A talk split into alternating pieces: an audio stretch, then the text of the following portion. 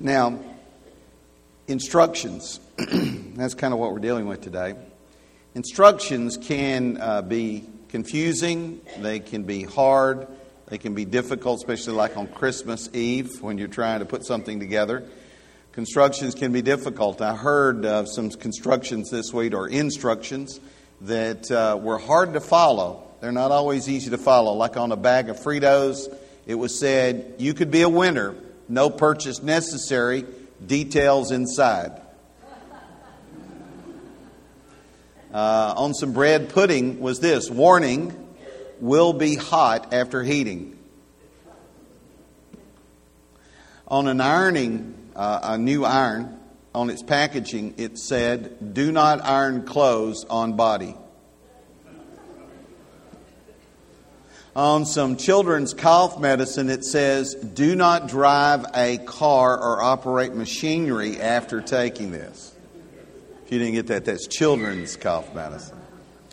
On a sleep aid, it said, Warning may cause drowsiness.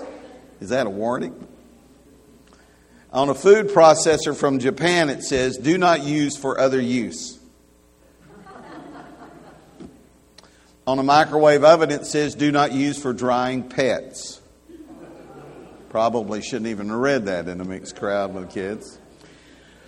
A laundry detergent box said, Remove clothing before distributing in washing machine. Okay, and then in Prague, there was a tram. Apparently, it was electrical tram in Prague. It said, Beware, to touch these wires is instant death. Anyone found doing so will be persecuted. Not prosecuted, but persecuted. A hotel bedroom in Japan had an instruction that says, Please do not turn on TV except when in use. How do you do that? In a hotel lift in Japan, it says, push this button in case anything happens. There was a toilet brush that had the instruction do not use orally. Hair dye had this instruction do not use as ice cream topping. Okay. And then this one eh, on the box that a wristwatch came in must have been foreign and they transla- got lost in the translation. Warning, not underwear. Do not attempt to put in pants. A wristwatch. So some instructions are hard to follow. The pattern of construction for the church must be really followed in God's way. We're going to construct what God wants. Uh, Psalm 127, verse 1 says, Unless the Lord builds the house, they labor in vain that do build it. And then Matthew 7, 24 says, Whoever hears these sayings of mine and does them, I will liken him to a wise man who built his house on the rock. 1 Corinthians 3:10 says, Paul says, as a wise master builder, I've laid the foundation, and another, that would be you and I, builds on it and lets each of us take heed. Uh, Ephesians 2, verse 20 says, having been built on the foundation of the apostles and prophets, Jesus Christ being the chief cornerstone. Colossians 1, uh, Colossians 2 and verse 7 says, rooted and built up in him and established in the faith so it's supposed to be according to His will. 1 Peter 2, verse 5 says, As living stones uh, are being built up a spiritual house. So that's how we're to construct it, and that is according to His will, and understand that that's part of our duty to construct the church of our Lord. So to construct our faith, though, that's individually within us, there's a whole another set of patterns we could talk about.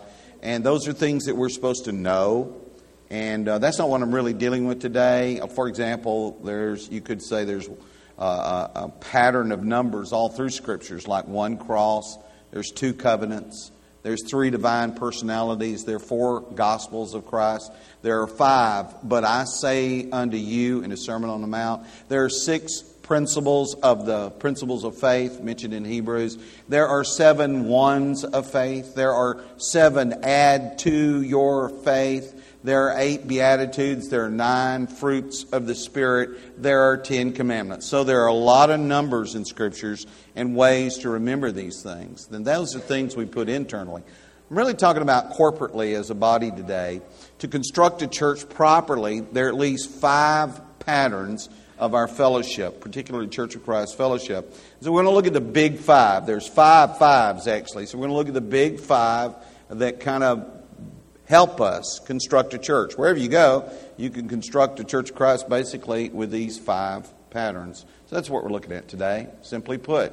Number one, they're the five rungs of conversion. If you were talking about a ladder, the rungs of this are found particularly in the book of Acts.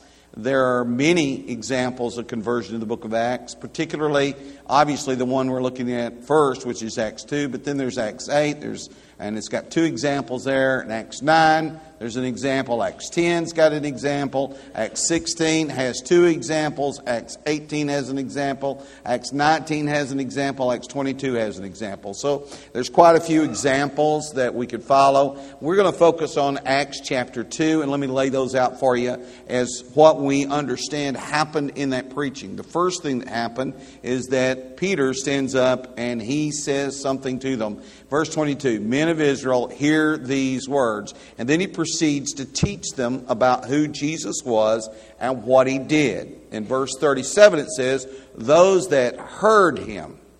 And so it was essential for the very first step, somebody has to do some teaching and somebody has to do some listening. So if you're going to follow the Lord, the example is there has to be some hearing. And that had to be audible, but in this case it was. So hearing is, is the first step. The second step that's found in this text is believing. In verses 36 and 37, after he got through declaring him Lord and Christ, uh, he says, Know assuredly that God has made this Jesus whom you crucified, both Lord and Christ. So he says that and then caps it off with verse 37. Now, when they heard this, they were cut to the heart. So apparently they did believe this teaching he'd given that Christ had died, he had been buried, he rose again, that he performed miracles, and he was the Messiah, the Christ, the Son of the living God. And so they believed that and apparently knew it was true because they realized that they had been a part of killing Christ and they were cut to the heart. The third thing they did is they confessed. And, and verse 37 says, They were cut to the heart and said to Peter and the rest of the apostles, Men and brethren, what shall we do? He said, Well, what did they say? They didn't have to say anything else. By the fact that they said this, they were confirming that, as far as they were concerned, Jesus was Lord and Christ. That's what they're confessing at this moment when they say that. The third, the fourth thing they did in this text is that they were told to repent. Verse 38, then Peter said to them, repent. And obviously, that means that being cut to the heart is not all there is to repentance. Somebody says, Well, I feel sorry for what I've done. Well, they already felt sorry for what they had done. Repentance involves more than feeling sorry, there is a change in your behavior. So, repentance is key to being right with God, and it's a part of the conversion process. And then there's baptism talked about, and that's verse 38 again. And let every one of you be baptized in the name of Jesus Christ for the remission of sins, and you'll see the gift of the Holy Spirit. And then it says, verse 39, this promise of the Holy Spirit and salvation is to you and to your children, all that are far off. Verse 41, then those who gladly received his word were baptized. So that's how you knew that they actually listened and had responded. So those are the five rungs of what every example in the book of Acts does. They hear, they believe, they confess, they repent, and they're baptized. And that's in every example that we have. So those are the five rungs. So if you're going to teach what they taught, you're going to teach those five things about how to respond if you're being converted. The second five is the five rituals of celebration. Now, Philippians 3 verse 3 says, We are the circumcision who worship God in spirit, but we worship God more than just in spirit, we worship God also in truth. One of the key things that we as churches of Christ try to do is we try to follow the New Testament so exactly that we try to do what they did the way they did it. Okay? This goes back a long way. It goes all the way back to Irenaeus. It goes back to the Bible, obviously. But it began to be clearly enunciated by the Puritans as what was called the regulatory principle, which basically says this if you're talking about worship. It doesn't apply to everything, but it does apply to worship. And it means that God, therefore, since He commanded us to worship, He must have given us distinct elements in Scripture, and therefore we should do those things that He gave us and not do anything that's not listed there. Those other things would be prohibited, and the things that He gave us would be commanded. The, that's the, what's called the regulatory principle. The normative principle is the reverse of that, which applies to other things, but not worship. And that is, whatever God does not forbid is allowed. So when we come to worship, and this is a long standing thing, this is not started by us per se, but we sure do stand by it, and that is, whatever God commands in Scripture are the elements of worship, and therefore He prohibits all others. And he gives us five of those at the very beginning, right after these people are baptized. In Acts chapter 2 and verse 42, it says, And they continued, these people that were baptized, they, the baptized believers, continued steadfastly in the apostles' doctrine. That's just another word for the apostles' teaching. So the first thing you see is in worship, there should be teaching. So somebody says, I, I, I don't see it. Well, it, from the very beginning, this is the way they began. And then there is a communion service in a worship service in this text. It says, and in fellowship and the breaking of bread. Now, what's significant, the reason we believe that's the Lord's Supper, not just because it's recorded in Acts 20 and verse 7, not just because the passage in Matthew 26 that were brought to your attention a while ago, but because in this text it has an article in it in the Greek that says the breaking of the bread, which signifies that the bread was special. So this wasn't just a normal meal because that's not the normal way you say talking about having a meal. So they had communion or the Lord's Supper. The third thing they did is they prayed. Verse 42 says, and they continued in prayers. And then it says, fear came upon every soul and many wonders and signs were done. So they believed that God could do things in their life and they saw God doing things in their life and they prayed accordingly. The fourth thing that's recorded in this text that they did is that they gave. It says in verse 44 Now all who believed were together and had all things in common. That means I share what I've got with you, you share what you've got with me. That's called giving. Verse 45 And they sold their possessions and goods and divided them among all as anyone had need. That's taking care of needs of the brethren, particularly, but sharing and giving. Verse 46 Again, even in meals, they continued from house to house to do this, breaking bread from house to house. So they continued to give. So it wasn't just something they did on Sunday, but it was definitely something they did when they gathered together on Pentecost, which was Sunday and the first day of the week. Acts 2 and verse 47, it says, verse 47, praising God and having favor with all the people. And the Lord added church daily those who were being saved. So they were praising God. We call that singing. There's no mention of anything else there. So that's what we have. Five rituals teaching, communion or Lord's Supper, praying, giving, praising. That's what they did. We're trying to do what they did because we know that's right. Okay? So, five rituals of celebration. The third five are the five roles of the church or of a congregation. It says, And he himself gave some to be apostles, some prophets, some evangelists, some pastors and teachers. Now, I understand that there were 12 apostles and then there was another one or two that had miraculous ability, and they were the primary because they saw Jesus himself. They walked with him, they talked with him, and so they were specially sent by God. And we don't have those guys, they're all dead now, right? They're, they're not with us. However, the idea of being sent out is the term we use for missionaries today. So when we send people out to do missions, we're doing much as Jesus did with those 12. So we still have missionaries today, and they're a part of the body. We actually have some people we send out every year to various countries from this church. So there's apostles that we send, not that Christ directly sends, but that Christ sends through us. And then there's prophets. Now, prophets were those who were gifted, specially gifted. They were usually writers and they were powerful preachers. That sort of thing still happens. The miraculous gift thing, I don't know of anybody that's running around with that one, but I do know of gifted men who do writing in the church who are powerful preachers. So we kind of have those guys with us today. And then there are evangelists, which are generally referred to as local preachers who are predominantly soul winners, trying to win more souls.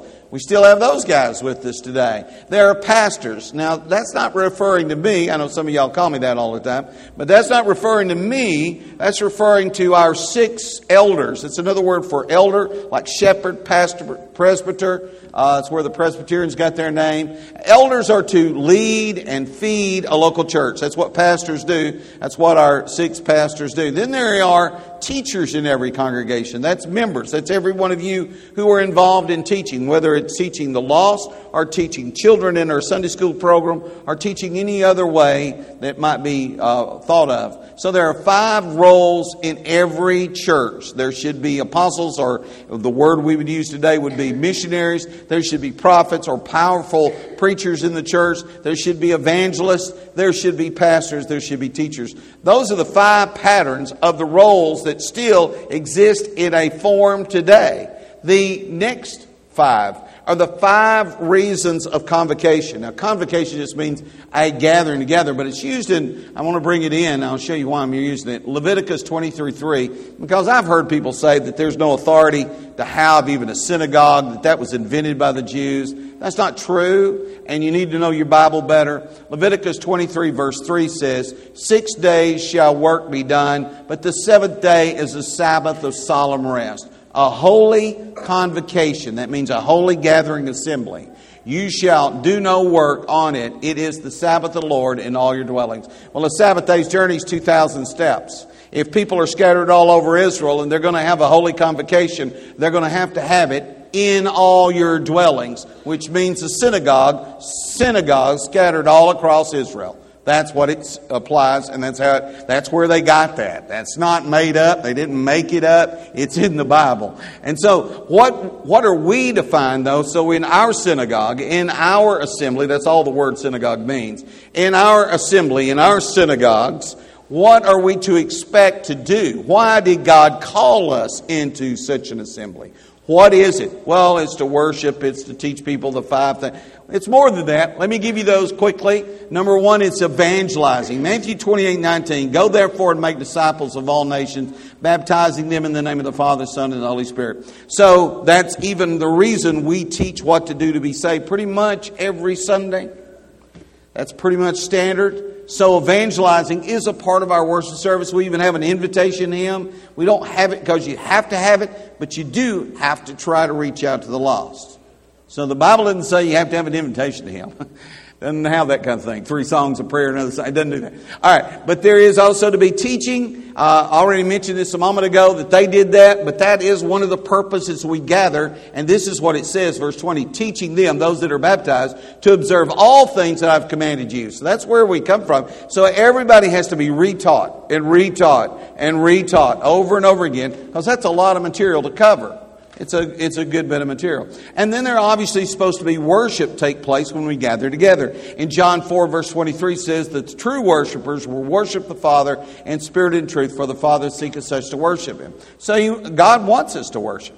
That's why we sing songs. That's why we pray. That's why we do it all because those are acts of worship and celebration of God. But then there is another thing that a church is supposed to be involved in doing, and that is helping other people. In Matthew 25, verses 31 through 46, I'll just start in verse 34, says, The king will say, Come, you blessed of my Father, inherit the kingdom prepared for you from the foundation of the world. For I was hungry, and you gave me food. I was thirsty, and you gave me drink. Now, these are the people that are saved. I was a stranger, and you took me in. I was naked, and you clothed me. I was sick and you visited me. I was in prison and you came to me. So, since that's the kind of thing all of us who've been called to the Lord are supposed to be doing, as a body of believers, we do that. A good text on that would be Galatians chapter 6, but I'm not going any further with that right now. But then there is an equipping. It's important that we be involved in equipping each other. This is similar to the teaching thing, but it's more than that. Ephesians 4 and verse 12 says, For the equipping of the saints, for the work of ministry, for the edifying of the body of Christ. There's teaching, but there's more than that. We need to train one another in actually how to win souls. We need to train one another and how to conduct a church and put it together. This, what I'm doing right now, is equipping you, even though you may not realize it, in how to construct a church wherever you would go. These are the kind of things that you should do. And so there are five reasons that we really have a meeting beyond what you, we, the first five, and that is to evangelize, to teach, to worship, to help, and to equip. So these are part of the five patterns, and this is the five reasons of convocation. Then there are, and this is the final five, and that is the five rules of comprehension. So if you're going to teach the Bible, you need to understand something about how people actually comprehend the scriptures and how we need to teach it distinctly. And Nehemiah 8 8 says they read distinctly and they, of the scriptures and they gave the sense and helped them to understand the reading because a lot of people don't get it. What's involved in that? The first thing you got to recognize is the language barrier. Folks, I, I, I don't speak Hebrew or Greek. I don't even speak English much. So you need to understand when you're listening to me, you have to put that southern thing in your ear and go, yeah, he talks funny. That's right.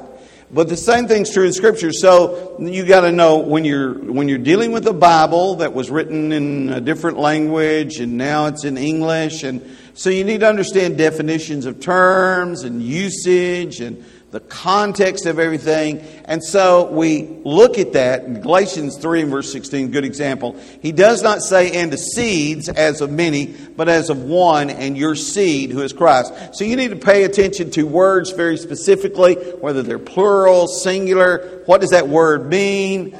Because that's the way it's been read all throughout the history of anybody who studied the Bible. You need to look at the language. The second thing you need to look at is laws that are in the Scriptures, uh, like in Matthew 5.19. See, it, you need to treat the Bible almost like you were a lawyer, and you, you know, like if you've read any court cases or anything like that, you think, man, that's a bit stilted. But you almost have to analyze things like that to understand laws. You can't get it if you just wash over it so you read it carefully, you look for precedent, you look for example, you look for commands or legal terms. Whoever therefore breaks one of the least of these commandments and teaches men so shall be called least in the kingdom of heaven. So we aren't to, you say, well, I think you're being too legalistic there. Well, you can do that. You can be too legalistic, but you can also be an antinomian. You can be a person who doesn't believe that there are any rules in it, and I can do whatever I want. That's also not the appropriate path. So there are laws, there are rules. We do need to look at it like that.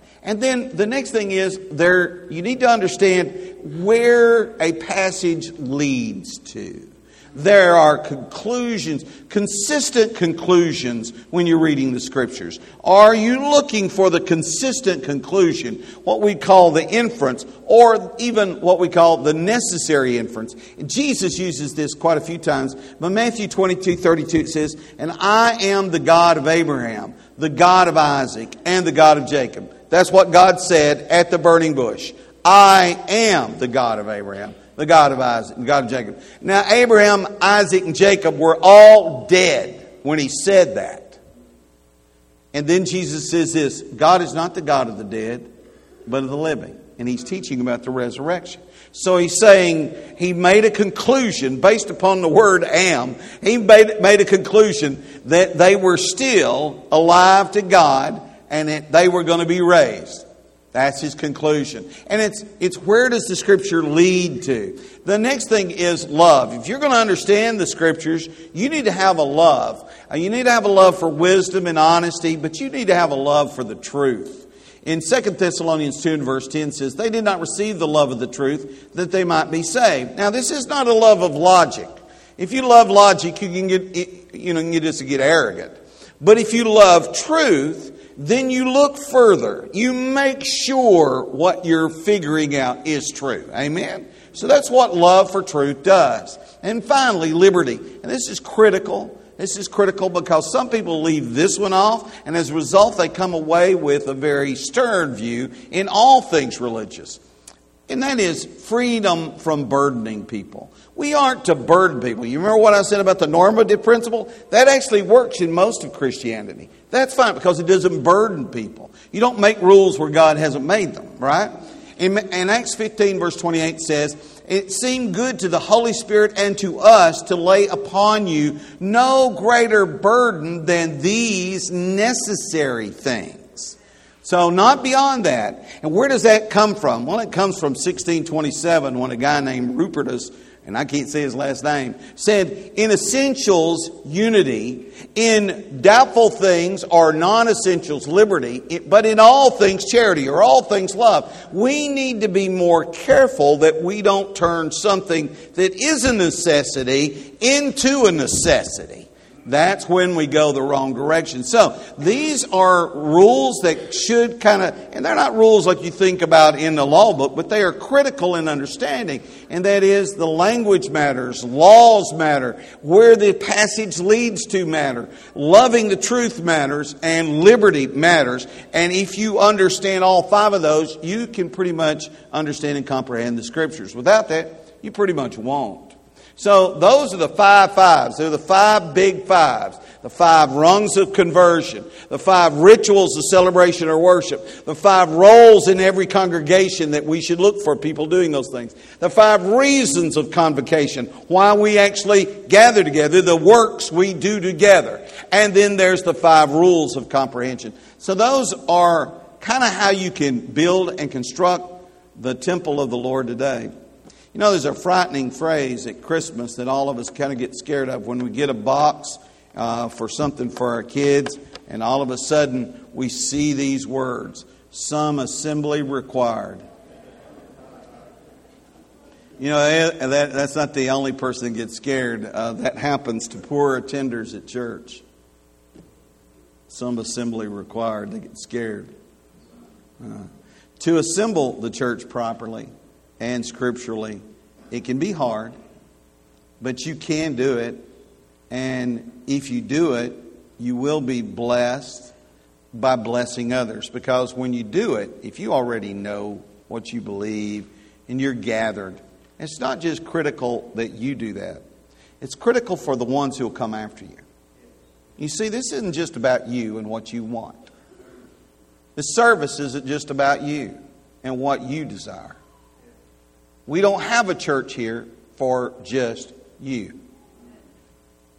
This is for us all, which means we have to make allowances for each other.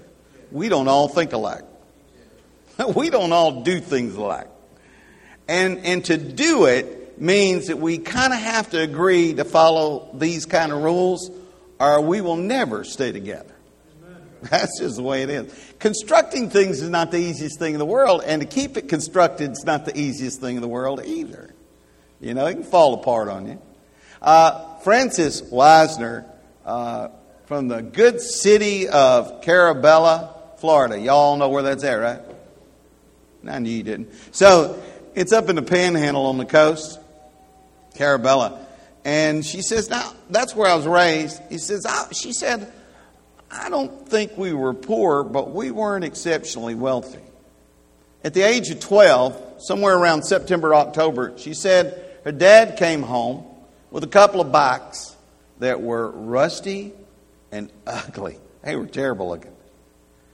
And he said his boss had asked him to bring those bikes home to fix them up for his kids at Christmas. So they thought, well, that's a good idea. So she and her sisters, brothers gathered in, and mom and dad, and they all got out and started working on them. They uh, pitched in, they sanded, they painted, uh, they put new handle grips on, they put new seats on. They really fixed them up. After a couple of weeks, they had them looking gorgeous. In fact, then, so they looked stunning, and, and the dad put them in the back of his pickup truck and he drove them away, and they all thought, you know, that was good to be a part of something to help make Christmas really good for some other kids. Don't you think? That was a lovely thing to do. Two months went by, forgot all about it. Christmas rolled in, and she said, We found those two bikes under our Christmas tree. Said we cried. We had, we knew that God uh, that uh, Dad had kind of tricked us, but that was one of the most wonderful Christmases in my life. She said, "It's such rewarding to actually have done something for someone else, and it bless you."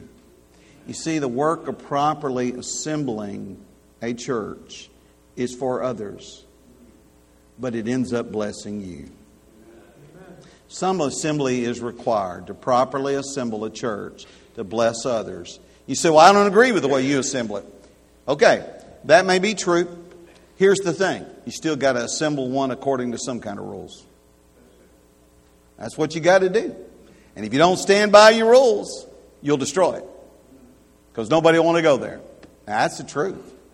You got to have something. You got to kind of know what you're going to face every week you come in here. Amen. I don't want to come in here and all of a sudden be totally different. Do you? I would, it wouldn't last. Nothing will last. Some assembly is required, and some assembly is required for any and all of us to truly be a Christian. You must, as they did in Acts chapter 2, hear the truth about Jesus. You must believe it. And to the point of probably being cut to the heart, you must then confess that you believe He is Lord and Christ. And you must repent. That means more than I feel sorry about what I did. That means I intend to try to change and make him my Lord and Christ. And then you need to be baptized. Why? For the remission of your sins, to receive the gift of the Holy Spirit. That's it. What happens then? You're added to the body of believers who do these other things. And then it's on you. Guess what? It's then on you wherever you go to try to make sure that the kingdom of the Lord is constructed appropriately. If you need to come, won't you come while we stand and while we sing?